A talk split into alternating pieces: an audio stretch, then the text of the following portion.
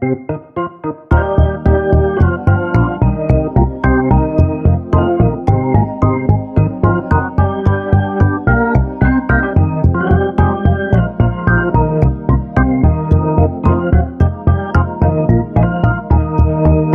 to Swift Unwrapped, a weekly show about the Swift programming language and other Swift.org projects.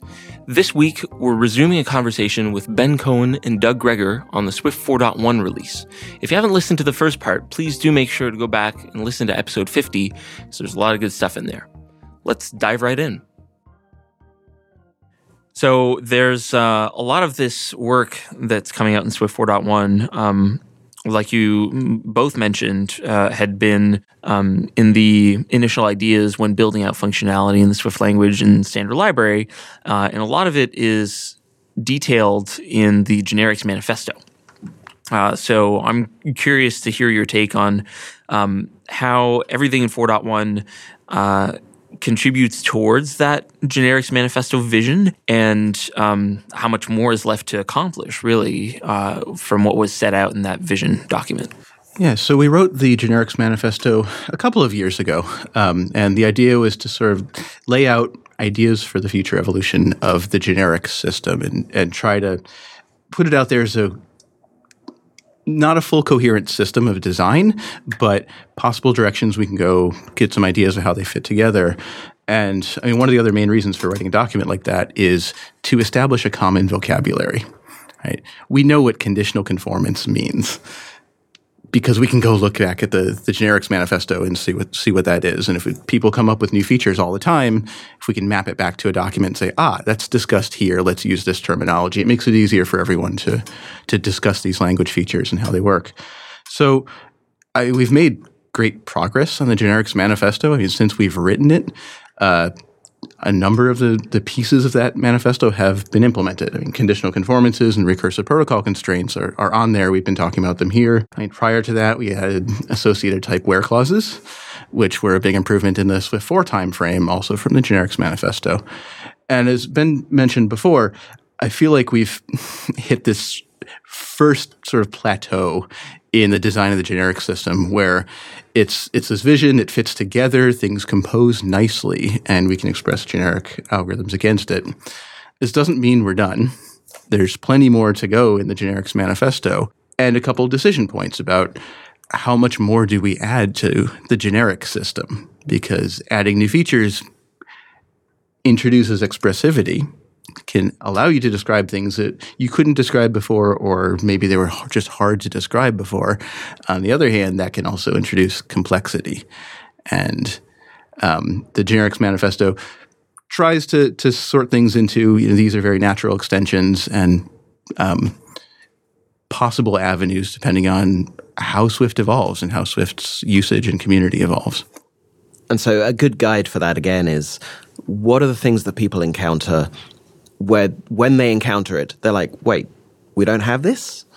And depending on who you are, that you hit that point at different levels. So um, I think with this release, we're getting out of the way most of the ones where most regular programmers who are just learning the language afresh um, are hopefully no longer going to hit those, wait, that doesn't work really um, kind of situations. I think with the future directions of the Generics Manifesto, we're getting into some of the things where it's a much smaller audience of people who are saying, wait, we don't have this. So please, C++ programmers might, might look at um, variadic templates and say, oh, we don't have that. Okay, well, I have that in C++, but it's a much smaller audience.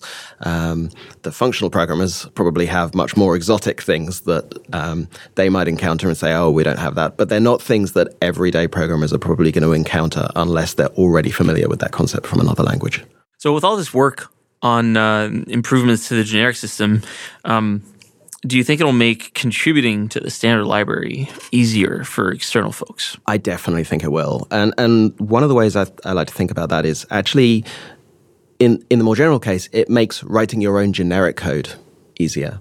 So we talked before about people moving from using generic code to writing their own generic code and how previously that was really pretty tricky. And I think now we're getting to the point where we can really advocate for people hey, if you have this algorithm and you've written it against array and now you're finding that you need to use it against some other type, like maybe your own custom uh, type or, or something like that, maybe you should consider writing a generic algorithm against collection. And I think this version of the language actually makes that a lot more of an approachable thing to be able to do for yourself. Now, once you've done it for yourself, the natural thing is, hey, I've written this really useful thing that didn't exist in the standard library. You know, I, you know, instead of wanting to know if a collection contains an element, I want to know if it o- contains only a specific element. And so that's not in the standard library. You add it yourself. You're like, this is really useful maybe I should make this into an evolution proposal. Um, and so I think that's really the best route into um, contributing to the standard library is that do writing generic code for your own purposes and then looking at it and saying, okay, if I generalized this a little bit more, maybe it would be something that could make a good proposal. Um, the other thing that this release does like we've mentioned already, is get rid of a lot of the gyb that was in the standard library. That, as somebody who works in it myself on a regular basis is pretty intimidating. And the fact that we've gone from, I think it's something like 25 gyb files down to just a handful. Um, is actually reducing a really major barrier to, to working on the standard library itself. Yeah, because you're no longer meta programming, which is yeah. tricky. I didn't realize it was that dramatic of a difference uh, that's pretty awesome. Yeah. So yeah, we had gyb files for, um, uh, and it's not all about the generic system. Actually, some of it is about the optimizer getting a little bit more advanced. So um, we previously one of the other reasons we used to use gyb is to stamp out two versions of a function. Let's say you have a, a, a function like contains, right? So there are two versions of that. One that um, uh, takes an equatable element and checks whether the co- sequence contains that element, and another one that takes a closure that is any arbitrary test that you can supply yourself. Now, if you're writing it yourself, you would naturally um, probably write one in terms of the other. That is, you'd write the one that takes a closure, and then you'd write the version that um, uh, tests for an equatable element by writing a closure that does equals. Yeah. Um, we uh, previously used to stamp out two versions of that and duplicate the code. And the reason was that the optimizer had to do a lot of work behind the scenes to make sure that those two things were optimally compiled. Mm-hmm. The optimizer has got a lot better recently, and so actually that's an example of a file that we degibbed in order to get rid of that duplication so that we actually wrote it the way that you would always wanted to write it, which is to implement one in terms of the other. And the optimizer is able to get rid of the uh, the abstraction to make the both of them just as efficient. That's great to hear, and especially in the context that uh, folks who are using the closure uh, contains with their own code um, can now probably have a more optimized uh, contains as well. So it doesn't just benefit the degibbing of the compiler of the standard library, but also uh, Swift developers. Exactly. Yeah. yeah. I think this happens in a lot of languages where the standard library is always pushing the language forward. It's always working with compiler features that are not quite ready. Mm-hmm. And so you make compromises, and the compromises always make the standard library more complicated to work around the problems because there's a benefit to that for the entire community.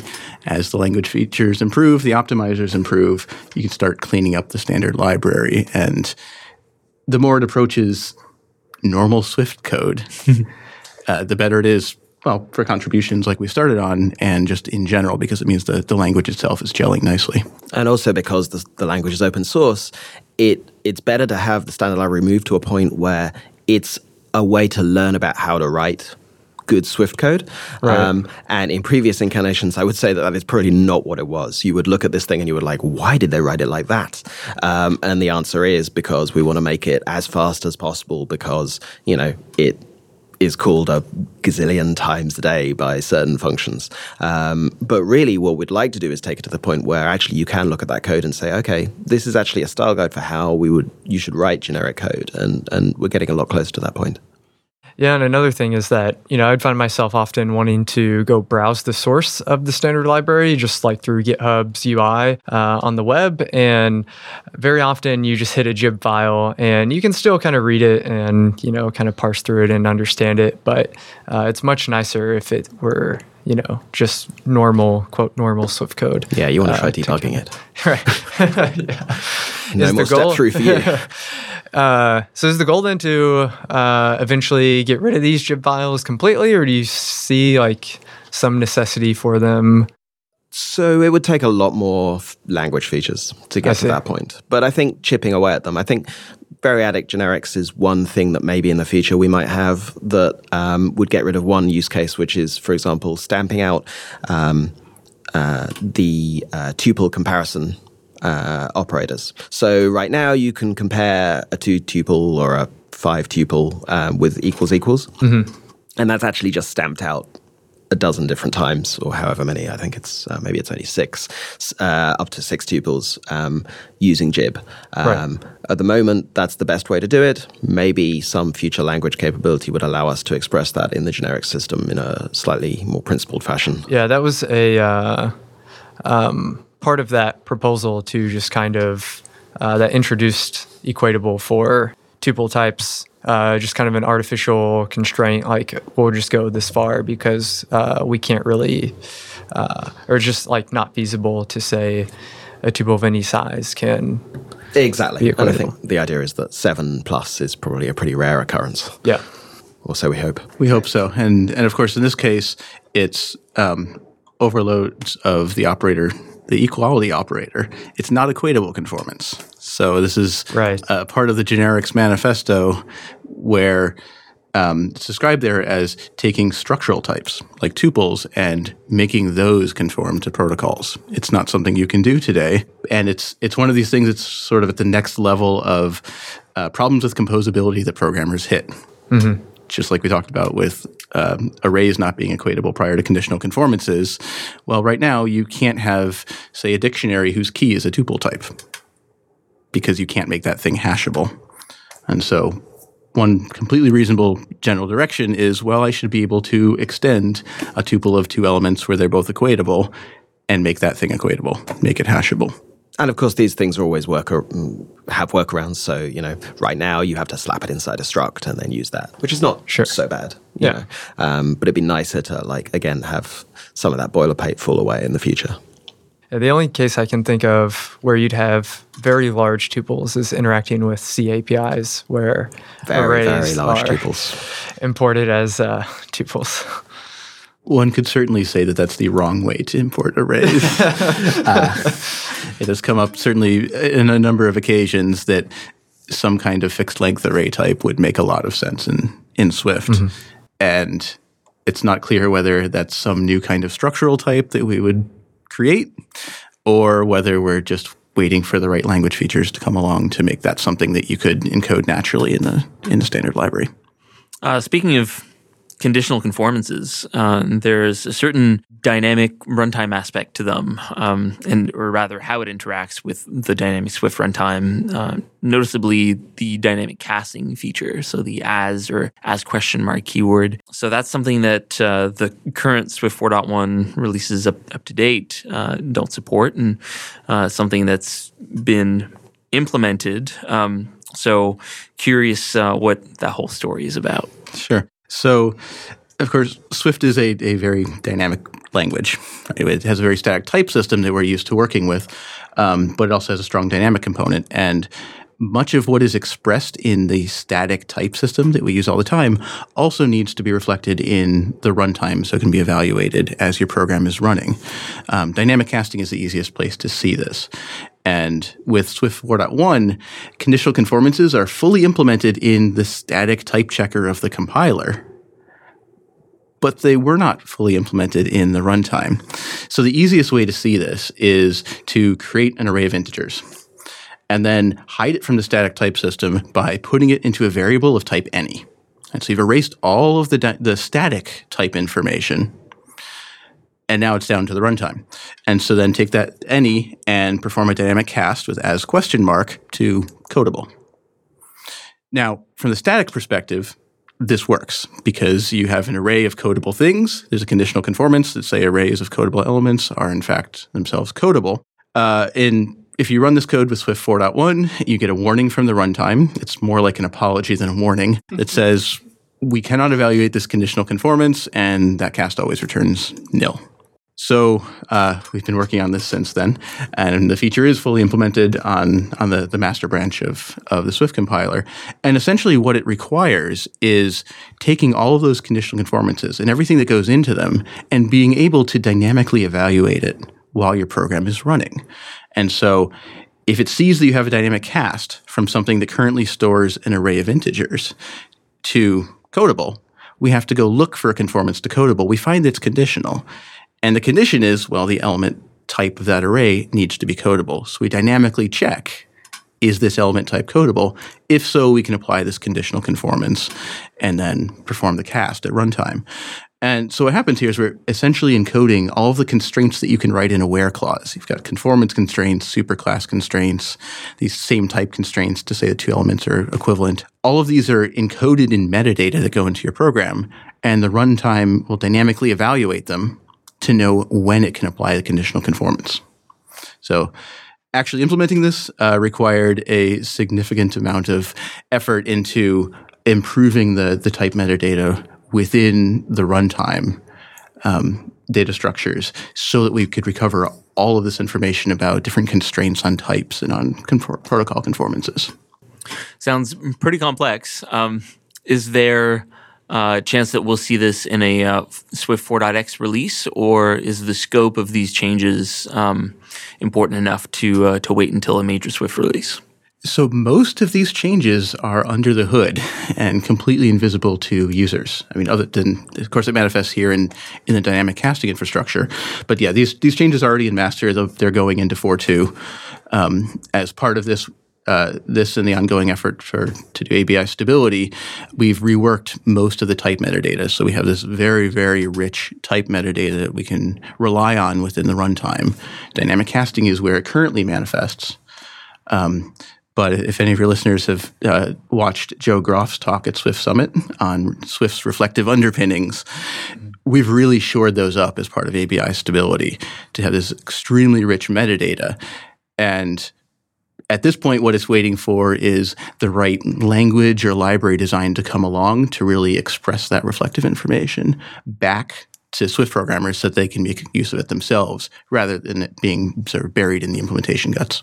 Right. This kind of feels like a little bit of a push and pull there between um, ABI stability needing to expose more runtime hooks, for example, and some of the code size optimizations that are happening by being able to reduce some of the uh, generated code and, and, the gyb files and um, conditional conformance also helping. So it really does seem like there's uh, there's a push and pull happening in order to to get to ABI stability without just adding things to the runtime and, and probably ballooning the uh, the the size of Swift in the process.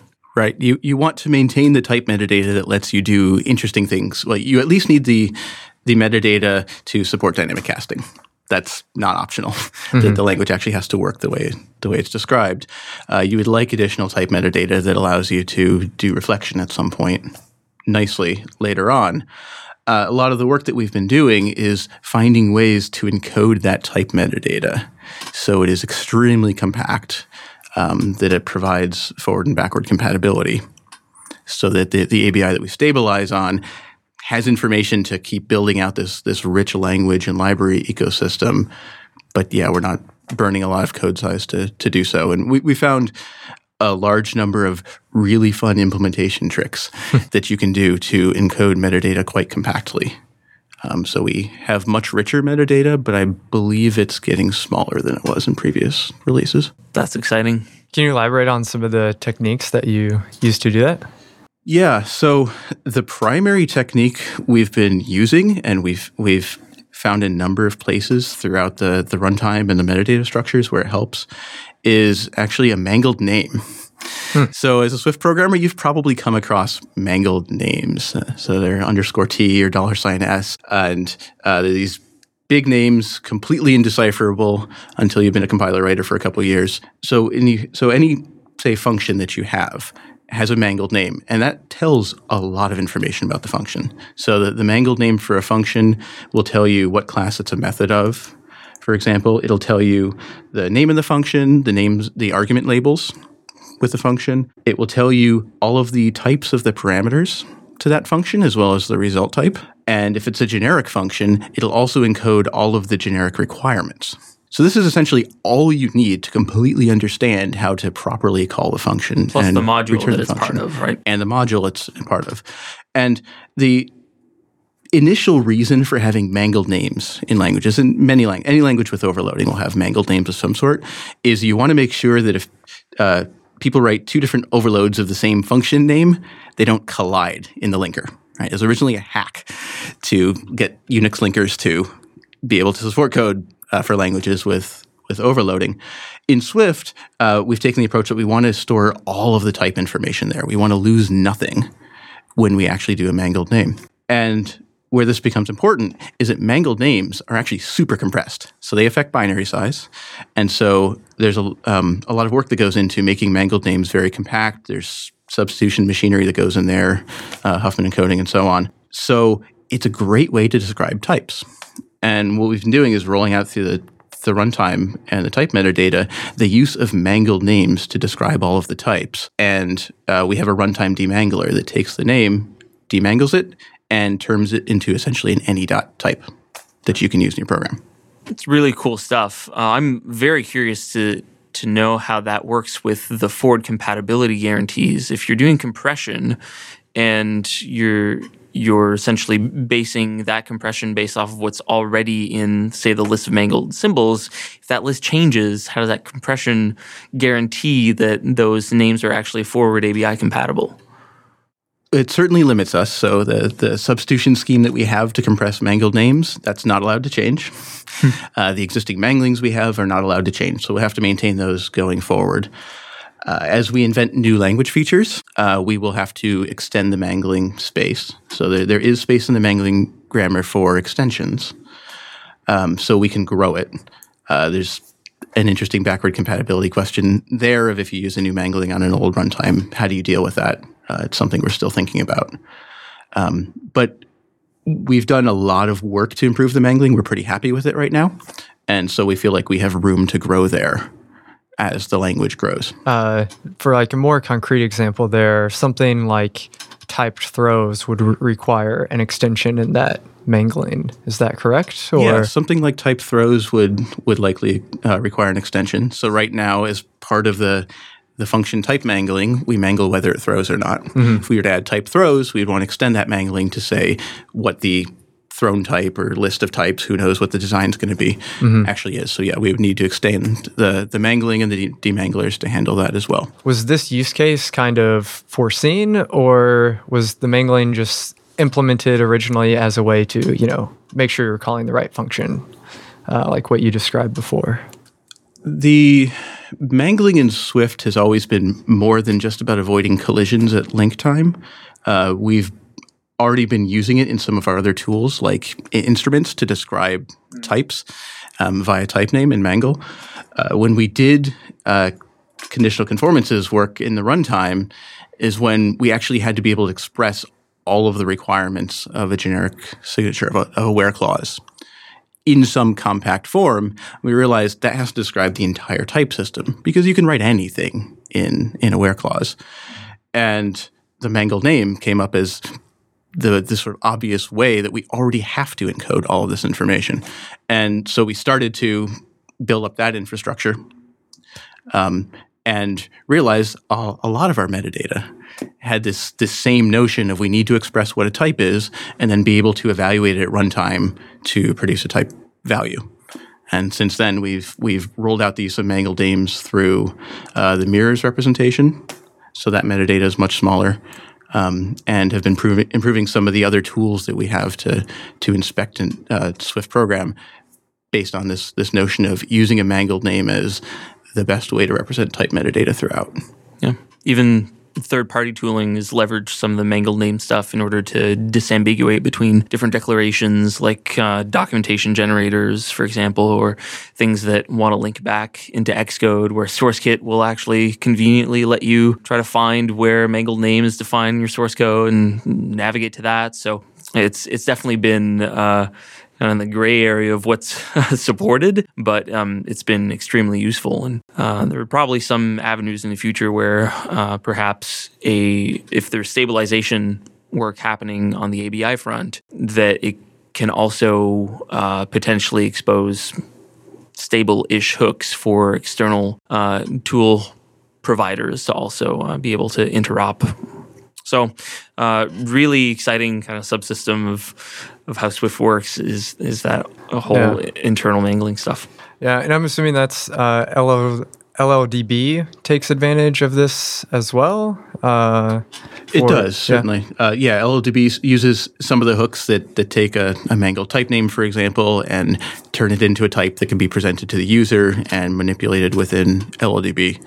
And so there, there are a number of different um, sort of tools and libraries related to Swift that that all work in this common currency of mangled type names, so they can look into a process and understand what it's doing uh, with its types and inspect its values. Interesting. Getting back to 4.1 release, um, Jesse, is there anything else that's in that release that's uh, gotten you uh, all excited to use it?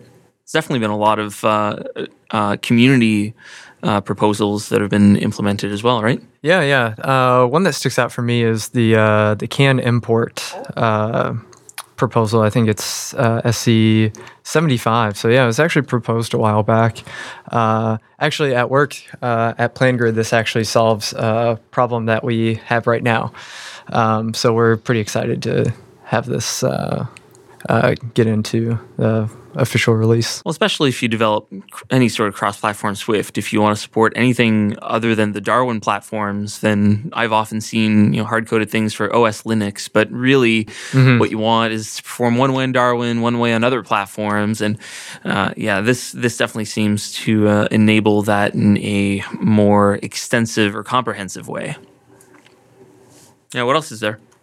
I mean, you mentioned earlier. Um, uh, one of the nice things is that we are able to introduce a lot of these features in in the in the point releases. So um, uh, we've we have found that um, increasingly, as we add these features, we don't need to worry about source compatibility problems that we're used to in previous releases. So I think one of the nice things it's it's kind of a non-feature uh, is that 4.1 doesn't really introduce any um, any concerns from that point of view.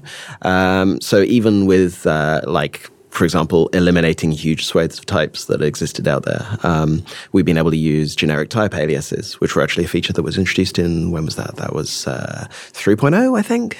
I think so. Um, um, so we've been making actually really heavy use of what was was previously maybe one of the lesser used features to to introduce um, source compatibility type aliases. So so even though we've made a lot of changes under the hood, um, including to existing public types that were in the standard library, uh, we were able to do it in in, in a 4.1 release as a, as opposed to a major release that would involve migrator changes because uh, we were able to introduce these changes in a way that was completely source compatible, which was which was definitely nice. Do you see those type aliases sticking around or eventually uh, being removed? So the nice thing about type aliases is they have no ABI footprint. So they Ah, only okay. exist uh, for compilation purposes. So um, uh, even after we have a stable ABI, um, we can eventually eliminate them um, in some future version of the language. Um, but that has a pretty slow burn. There's no like pressing reason. You know, I, I will miss uh, the occasional sight of my mutable random access range replaceable slice as it flies by every now and again. Uh, can you mark type aliases as deprecated? yes. Okay. Yep. Fascinating. And obsoleted. So yeah, you should get a little um, pop up saying, "Hey, you're using." I mean, in practice, nearly all of the time, you were using type inference anyway, so you would hardly Yep. ever need to explicitly type these things. Right, because you don't go over your uh, column width if you were trying to explicitly write this down. yes, and we have a very strict column width, um, 80 characters or or die. Um, so yeah, so um, you you will occasionally see a deprecation warning, but you can just handle that at your leisure, basically. Uh, and was it possible to use? Uh, g- I guess it wouldn't really be a generic. Well, it was a generic type alias for this changing of index index distance to a concrete int. Because really, as far as the consumer is concerned, it's still just index distance. Yeah. So we, in fact, there was a bug that Doug very kindly fixed um, that allowed us to add type aliases to protocols, which I guess is a new feature.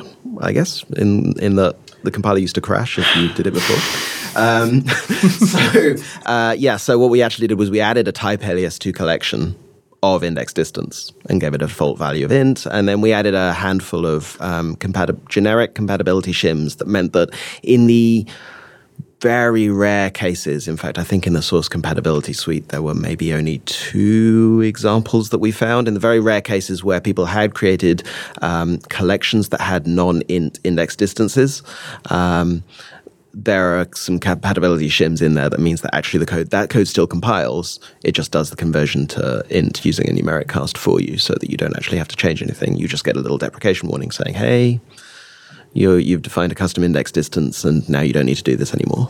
Um, Great. Yeah, I miss that type aliases are now uh, back in protocols. Like, well, you know, before it was Different. Ah, yeah, You know, that's a good the point. associated they, type. They used to be what we called associated types, I guess, and Right. now, yeah, Right. We we had type alias meant back then meant what associated type means now. Yeah. And actually the type aliases and protocols has been a feature of Swift sort of since maybe 3.1. It's been around for a while, but its semantics were always a little bit underdefined and have shifted from release to release a little bit as we try to understand what it really means. Um, generally speaking, it's just a type alias. It should be a simple notion. Um, but there are questions around well, what if that type alias has the same name of an associated type in your protocol? We treat it like it's the same type constraint because people were using it that way. Uh, but it's been an interesting journey to to try to really tease out what this this good and well intentioned feature actually really means in in the Swift language because it's it's usage has been a little inconsistent over the years. Yeah. Uh, well, thank you very much for uh, agreeing to discuss all of these exciting new topics and developments with us. Yeah. Thanks for coming on. Really appreciate it. yeah, it's been great. Thank you for having us. It's been a pleasure. So we encourage our listeners to try out Swift 4.1. Uh, it should be out shortly. Uh, if you want to learn more about the show, you can find it on Twitter uh, at Swift underscore unwrapped. You can find me on Twitter at SimJP. You can find me on Twitter at Jesse underscore Squires and Ben and Doug. Where can people find you guys? Sure, you can find us on Twitter as well. I'm at AirspeedSwift. And I'm at dgregor79. All right. Thanks for listening.